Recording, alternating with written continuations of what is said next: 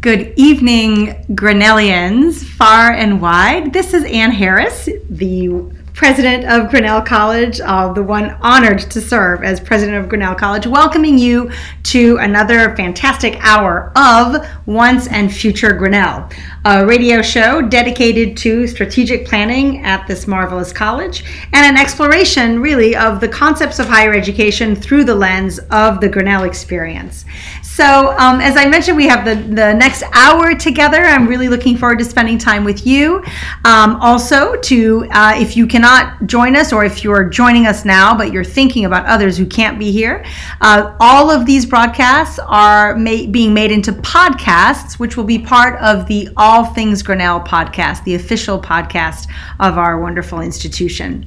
So, the format of our show is for us to spend this time together, um, really exploring exploring ideas of strategic principles that go into the future thinking of strategic planning at Grinnell College, a small liberal arts college um, in the state of Iowa.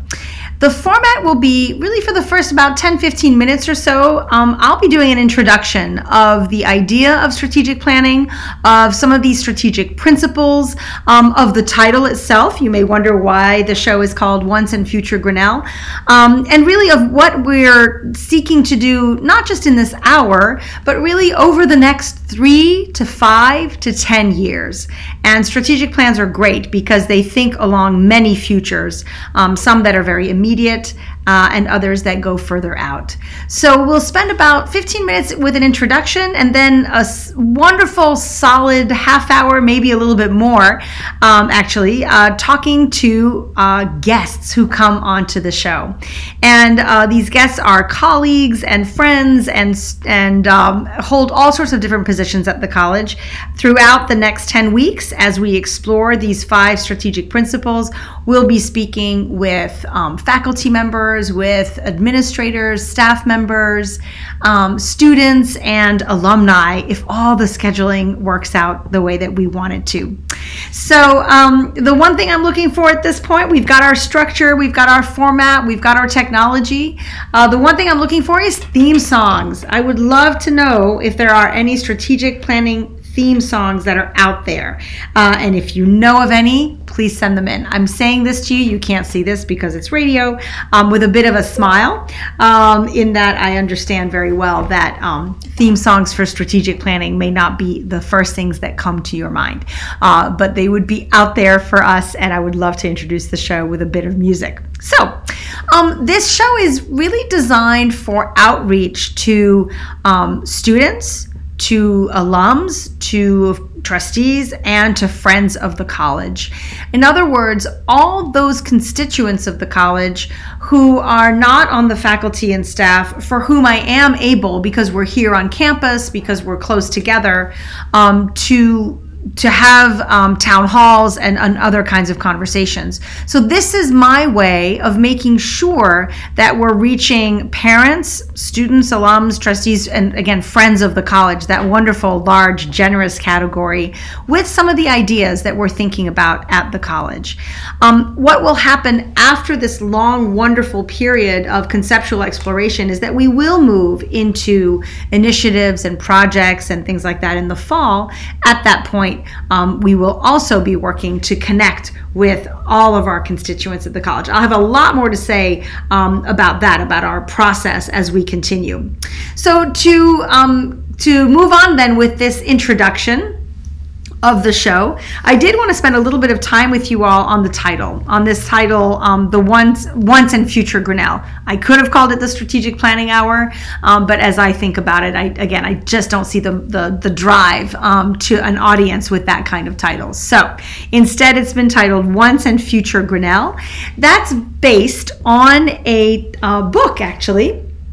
Uh, called The Once and Future King, written by T.H. White in the 50s, about um, the the education of the young boy who would go on to become King Arthur. Um, and it's not just any education, it's an education uh, with the wizard Merlin. And it speaks to me in that, in several ways. It speaks to me because it is about education, because it is about coming into knowledge, and knowledge being a way to come into self Um, the the young boy uh, doesn't know that he's the king. This is one of the wonderful things about the mythology of King Arthur. There are lots of things to talk about there, um, but he is actually just a, a, a very very impoverished and, and marginalized um, figure, and through his education comes to know his own possibilities until this incredible day when he pulls a sword out of a stone. This is again the mythology, a sword that no one else could pry from the stone except for him. Um, Um, and when he pulls the sword out of the stone, then he is recognized as this king. So for me, of course, the story is fascinating, but the takeaway, right, is the connection between education, knowledge, and identity. And that is right at the heart of why Grinnell College exists, um, why it is dedicated to an undergraduate education, um, to, to individuals um, who come here for a four year course of study and who are seeking to find their passions, to move their ideas into actions, um, and to and to be in the world, to change the world, to contribute to the common good. And that, of course, is in our mission statement. Um, there is an extra bonus, which is that Merlin, as the teacher, does allow me to champion our faculty as the incredible wizards that they are, um, and the the magic really that they um, they bring into the into their work and into their classrooms. So uh, the and we're all teachers really um, at Grinnell. There's a lot of education uh, we learn from our students as well uh, that goes on. So that title is important to me in terms of um, once and future king, meaning the once and future Grinnell, um, the idea of education and identity. I also want to play for just a few seconds on this idea of once and future.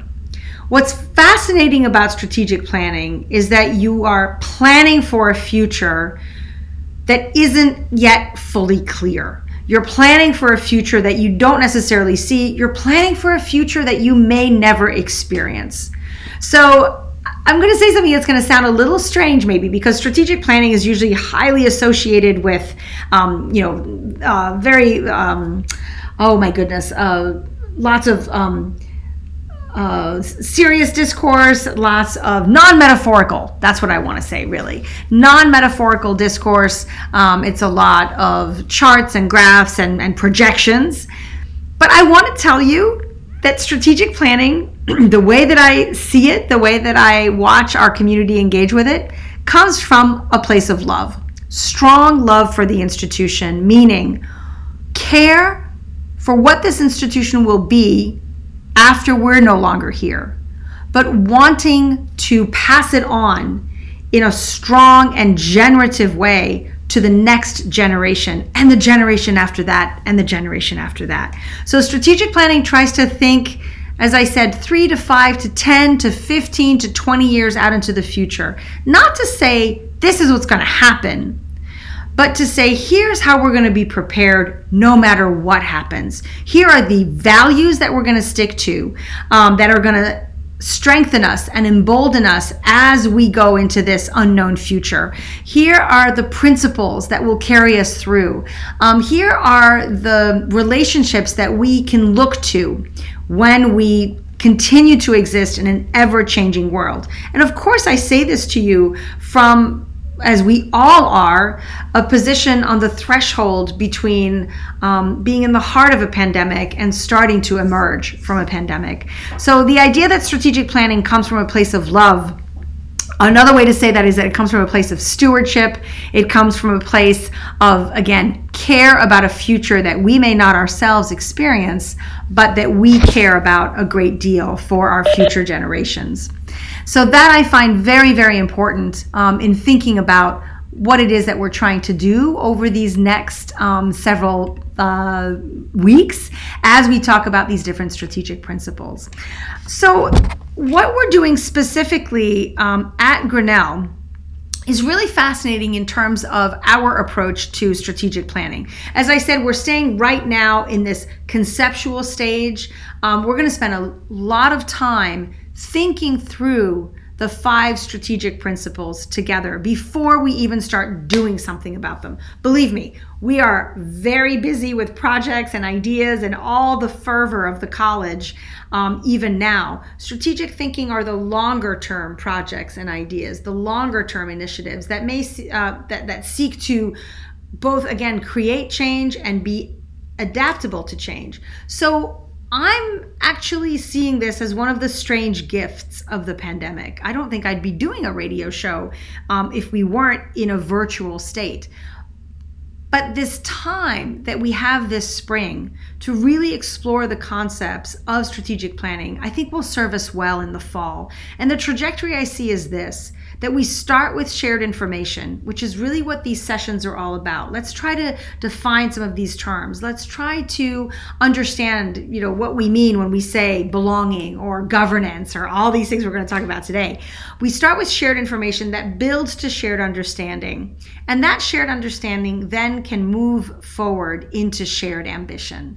And that, of course, is the strength of an institution into its own future. And the strategic planning process needs to be renewed and reviewed reviewed every five to 10 years. It's a very healthy thing to do. I will say, I think there's more of it. Um, in the modern period of higher education than there was in the beginning of higher education in the United States in the you know late 17th, early 18th, certainly 19th century when things took off. Um, it's good. It's a chance. You know, I think of it as a seminar. It's a chance for us to study ourselves, to understand ourselves better, um, and then to move forward. So I want to give you one technical term from the world of strategic planning, and that is the particular model of strategic planning that we've chosen at the college, and that is a model of collective impact. Collective impact is a model of strategic planning that comes out of the nonprofit world, and that's because nonprofits partner with many other organizations. Nonprofit organizations may be the lead on a project, they may be the lead on social change, um, they may be the, the heart of the organization, but they are always connected with either community members or granting organizations or with legislatures.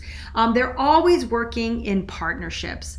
And that is a very important way for us to think about strategic planning at the institution.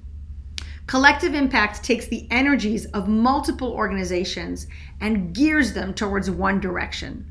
Now, you may say, well, that's odd because Grinnell College is one organization, it's not multiple organizations. I think the lived experience of a college actually is multi organizational. We have many distinct experiences here. We have students at the heart of all things, we have faculty and staff as this marvelous, I would say, framework and, and partnership um, for the experiences. And then, of course, parents, alumni, community members. We have an ever expanding series of constituents of the institution even within faculty and staff, we have different departments, different divisions with different labor, different purpose. And so, this idea of collective impact is going to have us thinking about each other from our own experiences into that collective whole. And this is what I love about it it doesn't mean we're all doing the same thing. That's key. It does mean that we all have that shared understanding and that shared ambition for the college when it comes to community, when it comes to, um, again, some of the issues that go into community, for example. This puts us in a situation that I think is one of the absolute gifts of modern higher education. And it really pertains to what we're talking about today. And the gift is this it's a simultaneity of being both a constituent of the institution as well as a caretaker of the institution. So, a constituent meaning a recipient of the benefits of the institution, um, of someone who experiences the institution, someone who is in relationship with an institution as, as, a, as a participant, as a constituent, but also a caretaker of the institution, someone who's going to shape its future, someone who very much shapes its present in every minute of that lived experience, someone who who looks out for or cares for the institution, whether it's through stewardship, um, through through actions, through accomplishments. And I love that duality. I, I really think it's not, it's probably not unique. In fact, I would argue that the same goes for democracy right? We are constituents of a democracy, but we are also caretakers of a democracy. When we vote, I think that's probably the most intense moment of simultaneity. Um, uh, when we vote, we are both constituents and caretakers. Voting is caring uh, for a democracy and why it is so incredibly important. So I hope you've got some of these ideas in your mind now um, of strategic planning as, as thinking into the future that we may not experience together from our position, from our experience in the present, that at Grinnell College we're utilizing a collective impact approach, which brings everyone's experiences and purpose and expertise into a shared endeavor through partnerships and that we are all constituents and caretakers simultaneously of the institution. So tonight we're going to be discussing community, and I my two my two guests are here. I'm so thrilled to welcome them to our time together. Um, tonight is dedicated to community. The other four strategic principles are educational excellence and continuity, diversity, equity, and inclusion, and health and well being and financial sustainability. And so we'll be looking at those in the coming weeks.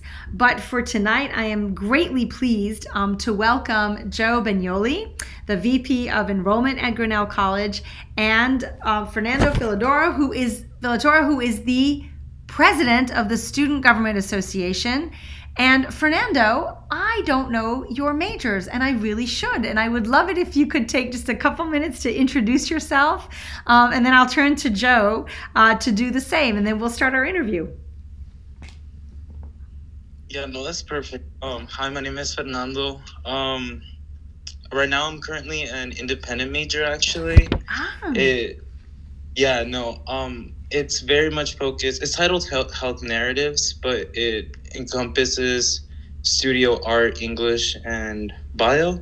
So it's kind of just um, really revolved around like how to tell stories and like using trauma and kind of those sorts. So it's really interesting and like really excited for the work. Oh, I'm so excited for your work. That's incredible. And this is and, and, you know dear listener you should know these are not rehearsed um, at all. So for me to discover in real time uh, fernando what you're doing uh, with your with your education here is just incredible. That's fantastic. And i i must say your contribution um, in the midst and in the in the aftermath of the pandemic will be really really valuable so th- thank you for what you're doing that's that's just amazing and congratulations on being um, uh, on, on serving on being elected as the president of the student government association at grinnell so, thank you, thank you.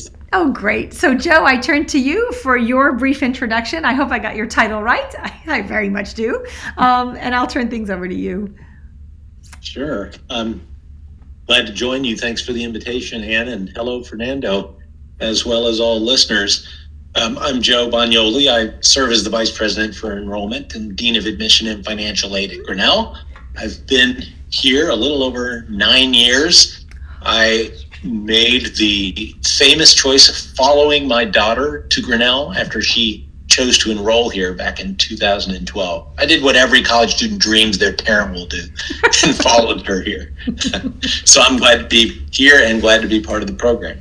Oh, that's so wonderful. And it, and it's very meaningful to me to have you both here as we talk about community in some depth because of course Joe you create community you and your team um, create community every single year. Uh, as as you know, of course, we have thousands and thousands of applications to Grinnell College, and then around 435 to 450 students um, come every fall. And so, this is important to underscore. We are a community that is in perpetual renewal.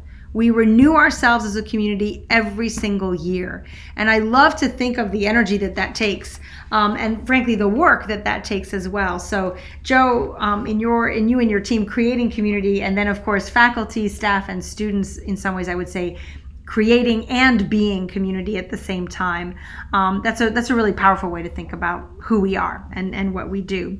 So I wanted to start. I, I had done some writing um, about community, and I had broken it up into kind of five sub themes, and I wanted to work through those with you all.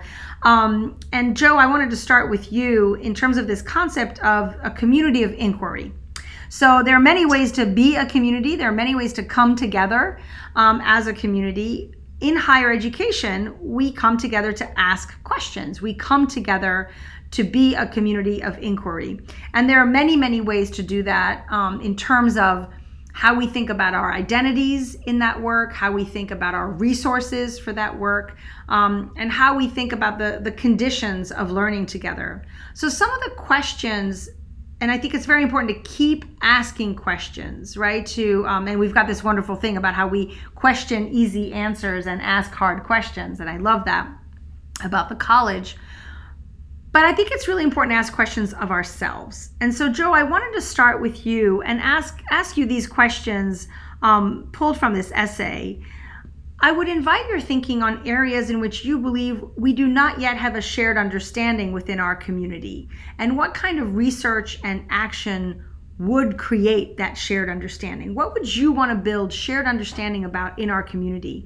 Um, and and where in um, in our living and, and working experience at Grinnell you've witnessed or you've created the most effective transfer of knowledge that that shared community. So this is really an invitation to connect knowledge and community, uh, a community of inquiry together from your experience of the college? You know, and part of what I love about Grinnell is that we are a community of idealists. Mm. Yes, we are all at once constituents and caretakers, which, by the way, I think could be the title of a strategic plan. uh, I'm taking notes. But I, I think that uh, in our I, idealism, we often ask ourselves how we can do better without necessarily understanding ourselves within a national context or even within the context of our own history. Um, I, I think we could uh, afford mm-hmm. to have a, a clearer understanding of where we fit as an institution of higher learning among the many peers that we often look to as we compare how effectively we have pursued our mission, especially with respect to the composition of our student population. Uh, a topic that I think about quite often, and as you point out, that we recreate every year in the admission process. And my suspicion is that if one were to be a fly on the wall and to listen to conversations that we have at Grinnell, from time to time, people would conclude that somehow we lag behind where we might have uh, been at one time, or that we lag behind our peers on important uh, matters uh, related directly to our mission, uh, matters of, of pursuing excellence in all its forms, academically, first of all, but in all of its forms, as well as to be a, a community comprised of a diverse population that expresses a commitment to social responsibility. And um, we can always aspire to be better than we are. And it's part of what I love about Grinnell that we, we always want to be better tomorrow than we find ourselves today. Hmm. But I think there are some pretty impressive ways in which we come together as a community committed to those three fundamental institutional values that aren't necessarily widely understood or shared. Oh, interesting. And I'd be happy to talk more about that, but I think that's one area in particular where, where we could come to a, a common a more common understanding and I and I would like to delve a little bit deeper into that because I think you know what does it mean to be a Grinnellian is one of those questions that that follows me in my in my thinking uh, because we use the word Grinnellian. You know, you're a member of this community. You're a Grinnellian. What does that mean? And so I I do think I I love how you're portraying the community as ever changing over history right? But not necessarily known.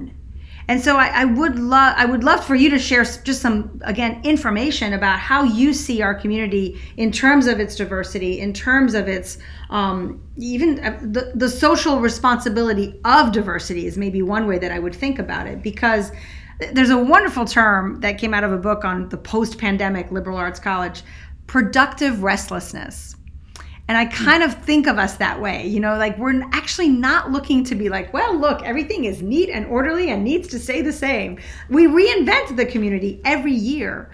So, what is an aspect, what is like a, a fact or a figure or a piece of information about our community that you would want people to just to know about themselves? Sure. Well, among the, the things I would want people to know is that we are now, when the class uh, that arrives in the fall that we've recently admitted, uh, we, we are now an institution comprised of students, 50% or more of whom would not self identify as white domestic students. So we are now no longer majority of our students um, in in that majority category across most institutions of higher education in the U.S.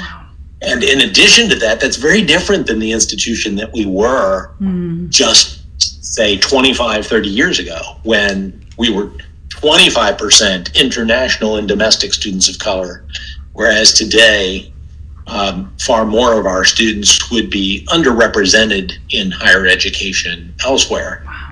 Um, and I don't think that's uh, commonly understood. We are among the most diverse of the top tier national liberal arts colleges, especially if you consider diversity to include students coming to us from other countries, mm-hmm. students who are underrepresented in higher education or who just self-identify as non-white. That and I and I like that you said even 25 to 30 years ago. That's that's a generation, right? So within one generation, we have the the college as um, a different identity in and of itself as a college. I think that's very very powerful for us to to just know because you know I'd like to take the time in some of this strategic planning to say, well, how do we how do we get there? How did we do that? Because I do think, and I so much, I, I really believe this firmly that Grinnell College is, can be, should always strive to be the image of the democracy to come, right? The image of the world to come.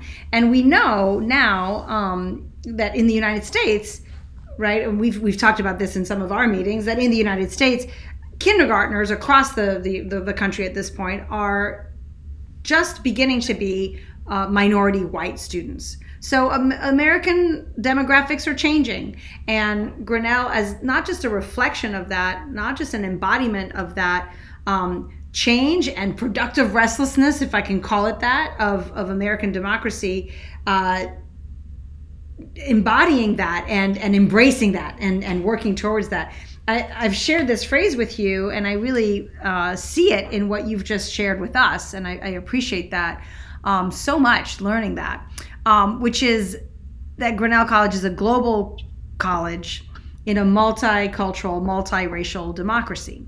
And embracing that part of our identity i think is is really important. So um, let us continue to ask questions about our oh my gosh we're almost at the half hour mark. This goes really fast. Um, i want to continue to ask questions about about ourselves. And Joe, uh, my sense is that we'll keep reconnecting. I'm going to definitely come back and ask you some more questions when we get to education and democracy um, and how they're connected. Um, but Fernando, I wanted to turn to you for the um, kind of second and third and, and fourth. They're all kind of connected, deeply interconnected together. Parts of, you know, what is it that makes a Grinnell community? So Joe's just given us this really powerful uh, generational narrative of the institution, now 50% um, of, of students would not identify as white. Um, and so so what how do we understand that? How do we live that? And it's moving into living ourselves as a diverse community um, with this eye to the common good with this eye to social responsibility which means we're aware of ourselves into, into as to how we are to each other. So this brings up issues of belonging issues of collective decision making, and issues of governance. And Joe, I, I may well, I mean, constituents and caretakers both. Um, I think that's where governance really gets us thinking about that. So, Fernando, I'd love to hear more. My questions to you would really be we can start with belonging and then move into collective decision making and, and governance. Again, these things are all related because I do believe you feel like you're a part of something if you're if you care for and care about something and you feel like that something that institution cares about you um, wants to be shaped by you. So my first question to you would be about belonging um, and and where those spaces or actions of belonging at the college have been for you in your experience as a student. And you know I also want to say feel free to, to critique and say, you know, this is where belonging is missing or lacking because that's the productive restlessness that we're talking about as well. Yeah, I'll be yeah, really happy to answer it.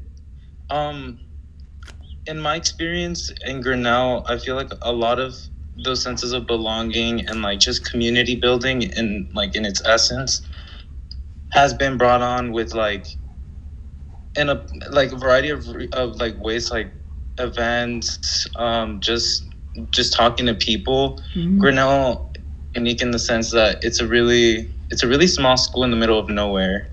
Um yeah like in the middle of nowhere. Or everywhere or everywhere. Yeah or everywhere. But with that being said it it provides the space and like mm-hmm. it, honestly the time to like really form those connections and to really like be with your constituencies and like learn and like talk to a variety of people. Like when i first came here i found immediate co- community with um organizations like soul um like because of my identity and thing yeah tons of those sorts of um spaces. Um and from there it kind of grew in the in the sense that I became more familiar with like the environment. Like I had those people um, when I came in to kind of nurture or kind of just not. I don't want to say nurture me, but like also like guide me or like help mm. me feel comfortable mm. with my and ev- everything that like yeah basically giving me that guidance that like how to guide on how to survive Grinnell and I really really like appreciated it because like I honestly have felt a lot of like struggles just being a student. Like I know a lot of students have like a lot of like issues with um like the availability of uh, of activity like um, mm. not activities but like access to things that are outside of Grinnell that makes yeah like things you would find in a city yeah. We hear a lot of that kind of um, mentality and kind of those like things. But at the same time, like, yeah, sorry, I, I guess I was getting into an, another idea, but in essence, yeah, circling back, it's very been much my constituencies like having this close environment, being able to like really like form those connections and like learn through them and then also learn like with my own experiences, just navigating the um, like the institution. And Fernando, you saying that I think brings up such an important point, which is why on earth would anybody put a college in the middle of everywhere or nowhere, but everywhere, right? Why would there be a college at the crossroads of the state of Indiana and many other small liberal arts colleges? I think your wonderful comment brings up the the principle that really our colleges are these great experiments in community right? The whole idea you're exactly right it was purposefully to be away from the city purposefully to be where people could just be people to each other and there's an intensity to that because we we kind of are all things to each other right? We, we can't just go down the street and there's a broadway show. Um, although there's phenomenal dance and music and everything in in uh, bucksbaum but you you know what i'm saying there right? We produce all of that. So i i really appreciate you bringing that point of you know connection um, because it's it's it's just us out here. And i am referring to this incredible new book by um, Claudia Rankine when i when i use that title just us. Um, and that's an intense place to be. So i, I really appreciate your comment um, there. Now what about you mentioned your constituents and i'm so happy to, to, to hear you use that term.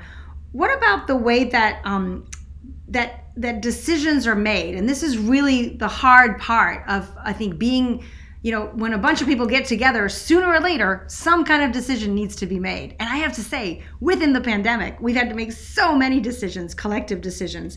I would, I would love to hear, um, to hear you out a little bit here on, on how, how you have found yourself bringing your constituencies into decision making. What kind of lessons you have found from the decision making around the pandemic?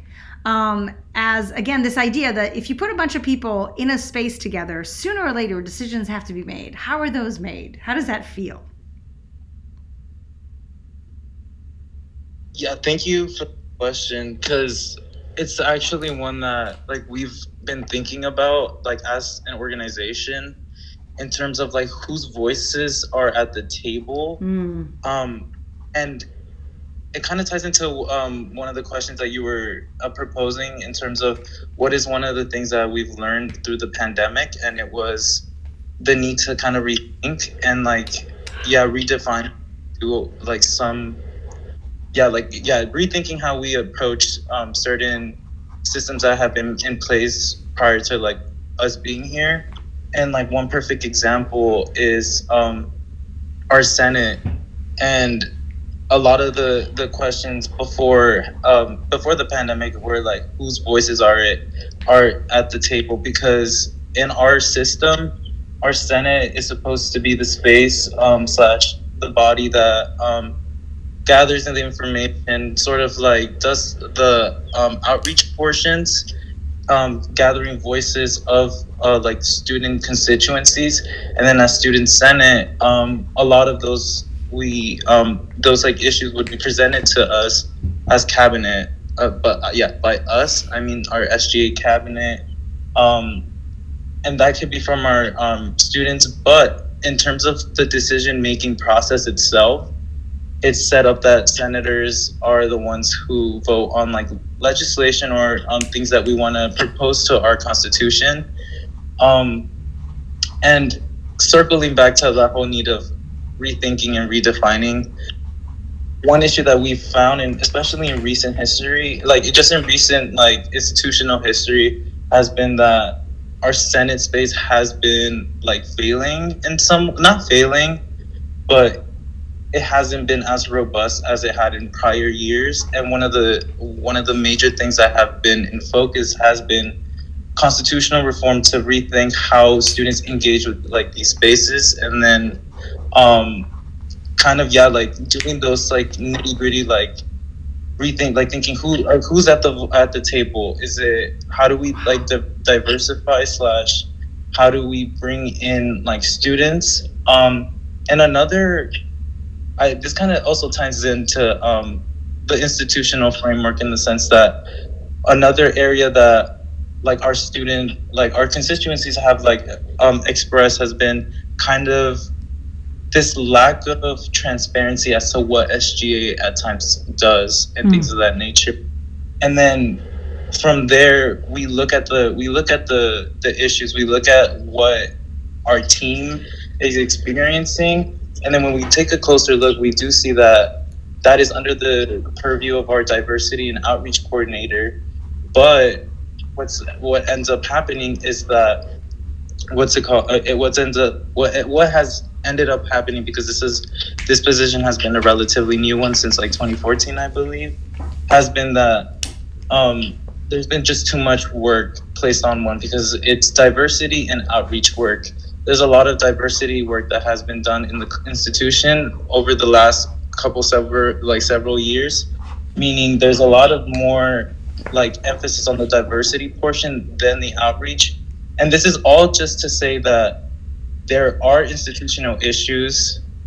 We are trying to like um, rethink it to again meet meet that like that intentionality as to what SGA is or like how we represent such how we conduct our work. We're trying to use our pre-existing structures but also yeah use it to where it works but also having that mindset that things need to change like the world's changing we can't just have a cluster based system uh, not a cl- yeah cluster based system because that's yeah in terms of senate representation um but yeah those are kind of questions that are going in there but yeah I, I can tremendous. leave I can that's really tremendous. I, I, I just, I mean, you talk about productive restlessness, right? Like your and, and, and your cabinets and your senators' willingness to to look closely at the structures that you have and to be intentional about them. I, I'm so excited for what's to come. Now, your comments have prompted a question that I want to ask to both of you, um, and that is this: Why do you think that our student governance structures are so closely modeled? On those of a democracy. And I ask that with a little bit of like forced naivete because you know, I could say, well, why not have a corporate structure? Have a board uh, you know, and, and, and the, the, way you have a board of a, of a company, or why not have a, a you know, I don't know, a, a, completely direct democracy where everybody votes on everything. Um, and I, you know, I grew up in Switzerland, and that's what that's what that country does. Um, it has seven presidents, by the way, Fernando. So that that would be a fun thing, wouldn't it? So, so I ask this in all sincerity. What do you think? Not the why does it exist this way, but um, know what? No, no. Let me let me go ahead and ask. Like, why? What do you think is the is the benefit, or why do you think colleges like ours? And here is Fernando in his leadership position saying, you know what? Time to rethink our governance structure. Um, why do you think we apply democratic governance structures to student government associations in higher education? Why not use a corporate one? What do you think's going on there? And really, a speculative question. Joe, if you want to jump in, give give Fernando a rest. That would be great.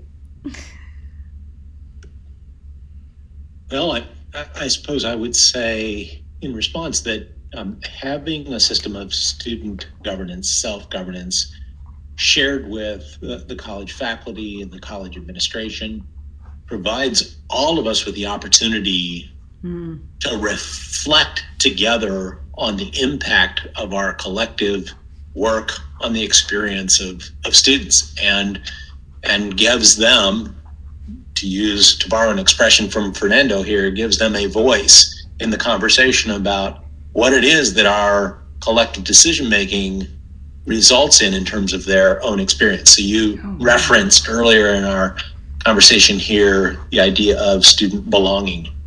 It, it seems to me that we don't get to decide for students whether or not they're experiencing their time at Grinnell as one in which they feel they belong, as a mm-hmm. place in which they feel they belong. Um, without the voice of a student in the conversation, I think it's entirely possible that we would choose to invest our energies, our creativity, our institutional resources in ways that don't necessarily serve them well and consequently would not help us serve our mission well.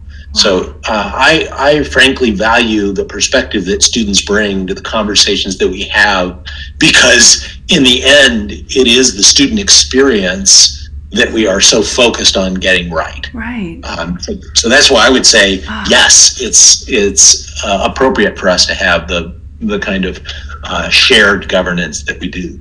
That is, I, I, so first of all, I just wrote it down verbatim. Um, this this democratic structure as one that allows us to reflect on collective impact. I have not thought of democracy that way, um, but certainly education, which is so which prizes you know reflection and self reflection so much. Um, I had not thought of it that way. That that these structures allow us to reflect on our collective impact. That in other words, if we did have like more of a um, you know corporate structure. Um, that collective impact would be perceived very differently. Maybe there would still be reflection, but it doesn't have the same, you know, when you vote, that's a moment of reflection. Depending on how the vote goes, it can be a moment of, you know, real self-reflection and an existential crisis of like, wow, that particular initiative went through or it did not go through. Um, I think of voting as a, as a moment of collective impact, of course. Um, so, so Fernando, I would turn the question to you of, of what what do you see as that benefit or the why of a democratic student government structure. And I really like how Joe has actually deepened the question that I put, which is how it intersects with other forms of governance at the college. Um, the the faculty governance, the shared endeavors between faculty and staff, um, and then the trustees, who of course have fiduciary uh, governance, which is this this high level. Um, and I love that the word fiduciary, by the way, comes from the Latin word for trust. Right? It's what they hold in trust. It's why we call them trustees, um, of, of many reasons. But Fernando, I'd, I'd love to hear your thoughts on why you think we have democratic structures in student government. Yeah. Um, I guess thinking of that and in conjunction with um, Joe said, I guess I'm just thinking of the essence of like self governance. Great. And great. The, very much the essence of self governance in the sense that, at least in my view, its foundational principles are founded in the ideals of like student empowerment that like and like a trust for students and i just have to be frank that's not i don't we're not in that situation anymore. Mm. and it inevitable like shifting political landscapes and and things of those natures that are beyond kind of like our control. Yeah. But again i feel like the institution was modeled in a way um, that reiterated the trust for students and and the want for um yeah like for student empowerment. And i'm mentioning this because one interesting thing that like i've heard throughout my time here has been like Grinnell students like when they get into the workforce when they do this like um they're astonishing in like whatever or like they have like heightened levels of like not heightened levels but they're very, they're good for the workforce basically. Like they have the critical thinking skills. Yeah. they have that those things and we see it with their testing program like students are cautious where like we collectively move in a way um, we build kind of our systems of communication and things of, of those nature of that nature. And i'm mentioning this because i have to like personally i have to be honest in the sense that we need to really discuss what shared governance would look because yes. in in experience like how I have been seeing how this shift has been happening within the institution and I've been seeing a lack of trust for students, a lack of kind of um yeah, kind of this lack of trust, kind of this envi- this thinking of like like okay, of collective impact. But then mm. when we look at impact, we look at what like I feel like we need to look at like what SGA does in its student programming, things like that. Like then we get into and advocacy. Then we get into the into like the historical side where it's like again, what is the of self governance, yes. student empowerment, and embedded in the trust for students. When we use this like those are the foundation principles in my mind even though we have had a like shift in like political landscapes and things of like natures i don't think that like disenfranchises the essence of it. I think there are ways for us to preserve what the essence main principles of what it was but also working collectively in a way that meets our like every governing bodies yeah every everybody's like needs or kind of um respecting kind of those boundaries that have been placed because yes i meant history because there has been like historical things in terms of adversary like actions that have res- resorted in adversarial relationships and like kind of those those actions like mm. if this this is the best way to say it honestly when when actions are taken without okay honest like when actions okay sorry sorry. No not at all. Um, this is this is thinking together. This is great. Yeah yeah. Sorry. I'm, i just got kind of like uh okay kind of just circling back. Putting it back into the um center self gov yeah basically okay the big the big essence is that I believe that those are founded um, the trust in students and willingness um, kind of yeah those two main uh, principles that I talked about. Mm-hmm. I think we preserve like those essence, but again work through how to meet the needs of each body at the college, if that makes sense. So like if faculty have a certain like like need have desire like have that conversation, but don't like do it in an um, imposed like in a way that it seems like it's being imposed upon yes. another like because that's when we get into adversarial relations and then kind of those negative effects. But yeah you you can chime off of all, all of that sorry. No there's so much there in what you've said so so very much. And i mean as you and i were preparing for this you um shared generously shared with me a, a a map that's a mentored advanced project uh, research that had been conducted in 2014 i think was published in the grinnell magazine a couple of years later. And i'm forgetting the author's name. I'm embarrassed that i've forgotten the author's name. We, we can try to get leda i think. Leda hoffman if that's possible. If you're out there um, we're thinking about your thesis um, uh, that really talked about that shift in uh, critical governance that happened in the 1960s. And I'm, I'm so appreciative, Fernando, that, that your wonderful answer worked all the way from the outside of like, political changes and changes in federal law and you know things like that to the inside where sometimes there are conflicts. And, I'm, and i thank you for acknowledging that. I think how we manage um, those adversarial moments how we manage our conflict is an enormous part of our community.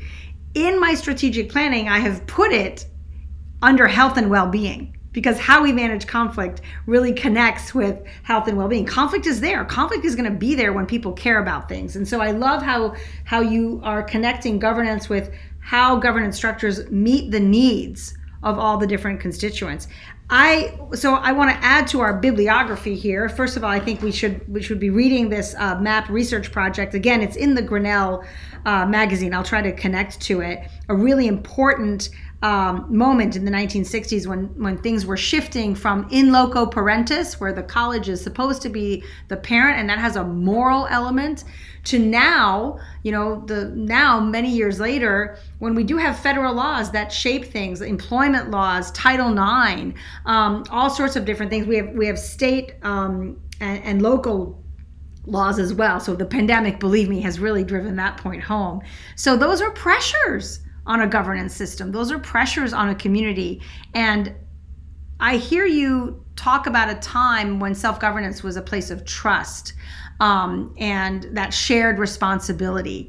And I don't know that that I'll be interested to know, you know, is that time possible in light of contemporary factors, contemporary laws, things like that. I think that that's a, and you know what? I'm, I'm here. We go. I'm gonna totally be asking you to be on some kind of task force or committee. You can guarantee that. But I think there's another really good piece out there. It's the Residential Learning Task Force report from 2018. So we are clearly all trying to build into what this means, what this shared um, or, or self governance means. I also love that it's called self gov, um, that there's a kind of abbreviation for it. So you've given a, a really rich, um, rich. Uh, well, you haven't defined it. I don't think that's necessarily the point at this point. Um, but you've certainly given a, a, rich what's at stake. What's at stake in that conversation? It is defined, right? We do have a definition of self governance. Um, interestingly, on our website, it's under the conduct process um, for students. And I think the idea is that students govern themselves. Um, and that, that that I mean it's interesting. We may need to explore why it's under the conduct process in the first place. Um, but I, I do love, you know, self governance is not marked by license, but by the responsible use of freedom. We haven't even talked about freedom. So that's in there. That's in our text. And I think, you know, if you're a student at Grinnell, you're going to be thinking about how and why you are in community. And I love your point about Grinnellians in the workforce or in society at large being people who are you said good for you know that world. Um, and I, I have to think it's something about the fact that we are very conscious and some days self-conscious even. Um, in other words like there's there's adversarial issues there are things that are at stake. Um, it gets difficult. I think it's a very worthy difficulty um, to be thinking about self-governance. And, and i'm really um, honored to be at the college to, to be thinking about those things. Um, so it all goes back i think you and i shared this right? It all goes back to president george gates after whom Gates Tower is named. Joe, is that do you know? Yeah, okay. So after George Gates, who he served the college right up until 1900, and said it is 10,000 times better that young people should learn to govern themselves than that they should be governed in any best way whatsoever. So, you know, legal liability has thrown a wrench in that. Um, you know, d- different ways that we understand in loco parentis has shifted that. But what a great thing that we have this statement that was made. Joe, please go for it. You know, I appreciate you raising that quote and. Uh, and the words that I find myself drawn to there are in the middle of the quote. it is 10,000 times better that young people should learn to mm. should learn to how is it that mm. young people learn to self-govern i you know fernando has pointed the way to uh, particular constraints that are beyond the campus there are likely to be constraints that are present within the the campus and and its culture i, I do wonder um, it's rhetorical in some ways but maybe fernando has a response to it how is it that students will learn to govern themselves within the Grinnell context?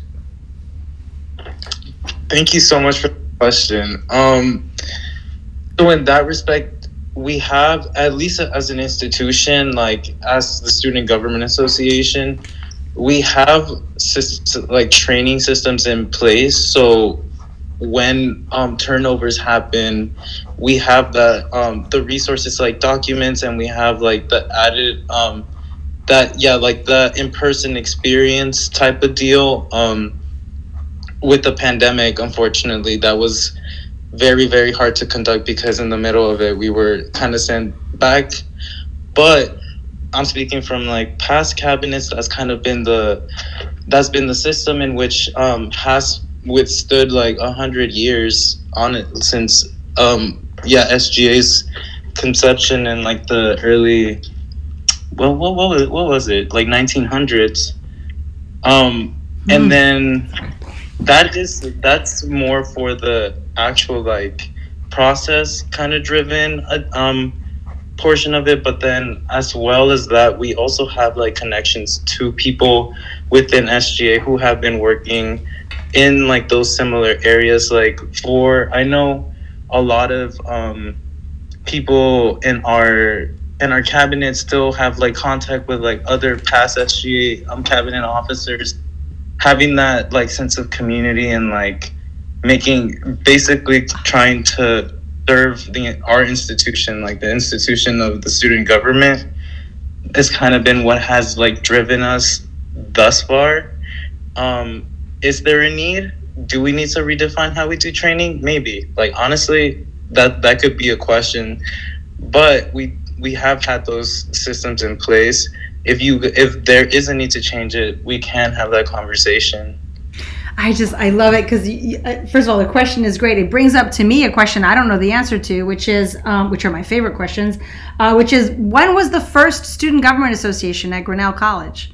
was that from the word go or was there was there a very first student government association in you know like like you said 1900 1910 1920 i do know i believe the first woman uh, sga president was in the 1950s i think i know that. Uh, but the second one was not until 1972 so or, or the 1970s so that there's something really interesting to study there. But in your response um, and by the way, this is the dream for any interviewer is when the interviewees ask questions of each other. So you are fabulous and i thank you both.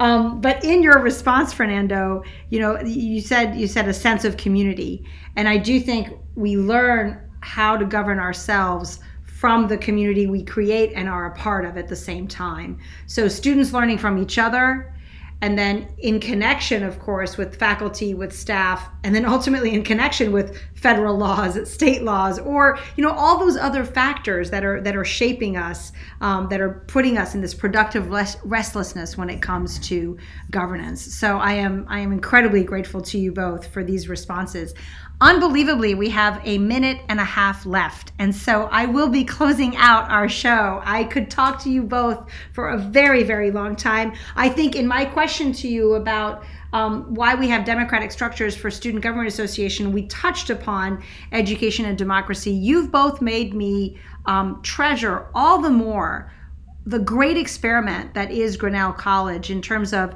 how we create community, how we are aware of how we create community, how, to, to Fernando's points, we are aware of when community isn't created and we need to, to work harder in different ways maybe different structures maybe new partners maybe new understandings of partnership. Um, so I, I really value that and i do think that when grinnellians go out into the world they know how to create community That's not a line on the CV or on the resume, but that is a, a lived experience. And I think that's part of the effectiveness and really the power um, of Grinnellians is that they can walk into a room and say, Ooh, these are the partnerships that are going to move that issue.